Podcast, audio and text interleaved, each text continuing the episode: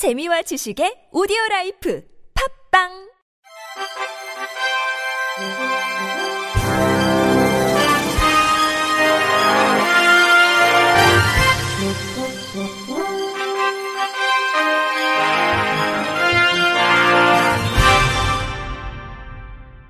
청취자 여러분 안녕하십니까? 십일월 이일 수요일 케이비아이씨 뉴스입니다. 서울시가 내년 칠월부터 장애인 버스 요금을 전액 지원하는 등 약자와의 동행을 위한 대책을 본격 추진합니다. 어제 서울시는 이런 내용을 담은 이천이십삼년도 예산 사십칠조 이천오십이억 원을 편성해 서울시 의회에 제출했습니다. 이 중 장애인 관련 예산을 살펴보면 서울시는 내년 칠월부터 장애인 버스 요금을 전액 지원합니다. 그동안 지하철 요금만 감면받았던 만큼 장애인 당사자의 개별적 특성에 따른 이동수단 선택권과 이동권 보장 수준 확대를 도모할 방침입니다. 또 내년까지 장애인, 노인, 임산부 등 교통약자의 이동 편의 증진을 위해 저상버스 칠백팔 대를 신규 도입합니다. 아울러 장애인 콜택시 삼십 대를 증차하는 등 대기 시간을 현행 삼십칠분에서 삼십분 이내로 단축하고 바우처 택시 지원 대상을 올해 대비 사천 명 증가한 만 사천 명 규모로 확대합니다. 장애인 연금과 수당도 함께 인상되는데 저소득 중증 장애인 대상 기초급여를 최고 삼십이만 천구백오십 원까지 인상하고 기초생활수급자와 차상위계층인 경증 장애인에게 지급하는 장애수당도 월 육만 원으로 인상해 저소득 장애인의 생활 안정을 도모합니다. 또 중증장애 청년, 저소득 가구 등을 대상으로 저축액에 따라 지원금을 지급하는 자산 형성 지원 사업의 대상자를 현행 사만 오천오백사십팔 명에서 육만 육천육백 명으로 확대합니다. 이와 함께 독립생활을 위한 주거 유지 지원 서비스를 제공하는 장애인 지원주택을 이백오십삼호에서 삼백이십일호로 확대해 자립생활 지원을 강화합니다. 장애아동 재활치료 바우처 지원도 이뤄지는데 만 십팔 세 미만 장애아동을 대상으로 언어, 청능, 미술, 음악치료 등에 활용할 수 있는 바우처를 가구당 소득에 따라 차등 제공합니다. 이 밖에도 저소득층 유청소년과 장애인의 체육활동을 장려하기 위해 일인당 구만 오천 원의 체육시설 강좌 이용권을 십이개월간 총 만 사천삼백이십팔 명에게 지원하고 사회적 약자들의 여행 수요를 충족시키기 위해 저소득층과 장애인 약 칠백 명에게 국내 여행 상품을 제공할 계획입니다. 서울시 정수용 기획조정실장은 내년은 경기 침체로 재정 여건은 어려우나 사회 경제적 약자에 대한 두터운 지원과 서울의 도시 경쟁력을 높이기 위한 재정 수요는 많은 어려운 한 해가 될 것이라며 줄일 것은 줄이고 써야 할 곳에 제대로 쓰는 전략적 재정 운용으로 동행, 매력, 안전특별시 서울을 조성해 시민의 삶에 힘이 되도록 하겠다고 말했습니다. 충남 천안시 평생학습관과 장애인 평생교육센터가 어제 문을 열었습니다.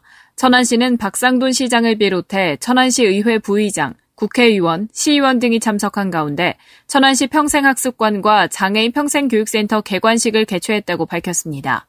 천안시 평생학습관은 천안두정 노후 공공청사 복합개발 사업의 일환으로 천안두정 엘에이치 이단지 이층에 자리 잡았으며 장애인 평생교육센터와 함께 연면적 이천구백오십칠 점 이십일 제곱미터 규모로 조성됐습니다.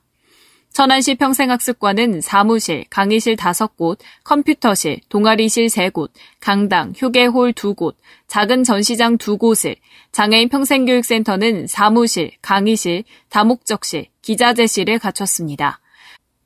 천안시 평생학습관은 사차 산업에 맞춘 디지털, 미디어, 가상현실, 인공지능 등 미래형 평생학습 프로그램을 새롭게 개발해 보급할 예정입니다.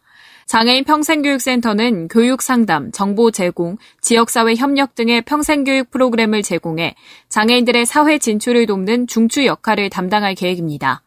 박상돈 시장은 평생학습관과 장애인 평생교육센터를 통해 생애 단계별, 장애 유형별 맞춤형 평생학습의 기회를 제공하고 연계망을 구축하겠다며 시민 누구나 언제 어디서나 원하는 것을 즐겁게 학습하고 배움을 실천해 함께 성장해 나가는 수준 높은 교육도시를 만들어가겠다고 말했습니다. 강원도 소방본부는 십일월부터 내년 이월까지 겨울철 소방 안전대책을 추진한다고 밝혔습니다. 강원 소방에 따르면 최근 오 년간 도내 화재 만 백구십이 건 중 육천이백이십삼 건이 겨울철과 봄철에 집중해서 발생했고 화재로 인한 사상자 또한 칠백삼십구 명 중 사백육십일 명이 이 기간 발생했습니다. 화재 원인은 담배꽁초 등 부주의가 가장 많았고 정기적 요인, 기계적 요인 등 순으로 나타났습니다. 이에 강원소방은 화재 취약 요인 제거와 화재 안전관리 제도 개선 등 칠 대 전략과 이십칠 개 중점 추진 과제를 세웠습니다. 특히 인명피해를 줄이기 위한 특별시책으로 시각장애인용 촉지형 피난유도선을 제작 보급하고 취약계층 주택용 간이 스프링클러 설비 설치 등을 추진합니다. 윤상기 도 소방본부장은 올해도 겨울철 대형 화재로부터 도민의 생명과 재산을 보호하기 위해 지역 특수성을 고려한 예방 대책을 추진하겠다고 말했습니다. 경기도는 십일월부터 시각청각장애인을 위해 촉각청각 활용 묘사와 수어를 사용한 문화관광 서비스를 수원, 행궁 등 도내 관광지에서 진행한다고 밝혔습니다. 시각해설 서비스는 시각장애인을 위해 방향과 거리를 묘사하거나 촉각, 청각 등의 감각을 활용하며 관광지를 설명하고 청각해설 서비스는 청각장애인을 위해 수어로 관광해설을 제공하는 내용입니다. 이를 위해 도는 지난해와 올해 기존 문화관광해설사 육십여 명에게 관련 교육을 실시했으며 교육을 수료한 문화관광해설사들은 도내 주요 관광지 이십육 개소에 배치했습니다.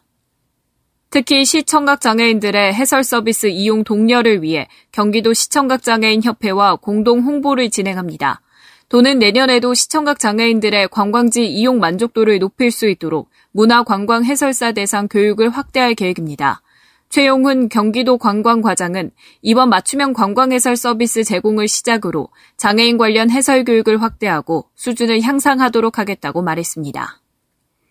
경기 용인시는 지역 내 중증 정신장애인의 사회복귀와 자립을 돕는 회복지원사업을 운영한다고 밝혔습니다.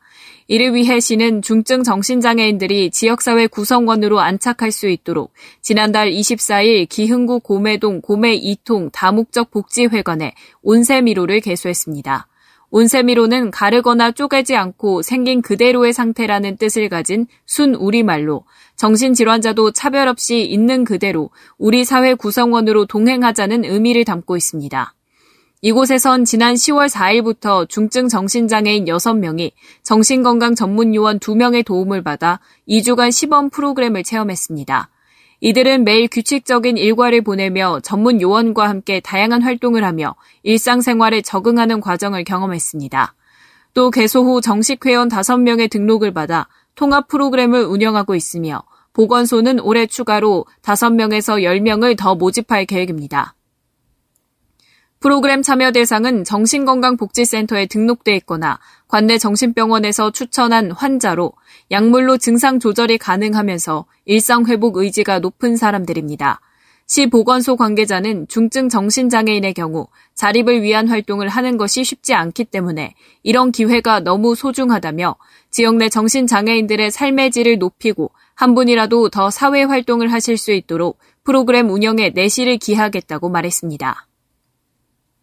검찰이 인천 장애인 질식사 사건 당시 범행에 가담한 이십 대 사회복지사의 학대치사 무죄 판결에 불복해 항소했습니다. 법조계에 따르면 인천지검은 학대치사와 장애인복지법 위반 혐의로 기소된 사회복지사 스물아홉 살 A씨의 일심 판결에 불복해 최근 인천지법에 항소장을 제출했습니다. A씨는 지난 이십일 일 선고 공판에서 학대치사 혐의는 무죄를 받았으며 장애인복지법 위반 혐의만 유죄가 인정돼 벌금 삼백만 원을 선고받았습니다. 검찰은 A씨는 공범들과의 공모관계에서 벗어났다고 보기 어렵고 피해자가 사망할 수 있다는 사실을 충분히 예상할 수 있었다며 학대치사 혐의를 무죄로 선고한 일심 판결은 사실을 오인했다고 설명했습니다. 이어 이 같은 사실 오인이 양형에도 영향을 미친 게 분명하다며 양형도 부당하다고 항소 이유를 밝혔습니다. 앞서 일심 재판부는 A씨의 학대치사 혐의와 관련해 A씨가 동료 사회복지사에게 피해자를 인계하고 현장을 벗어난 이후에 사건이 발생했다고 무죄 이유를 설명했습니다.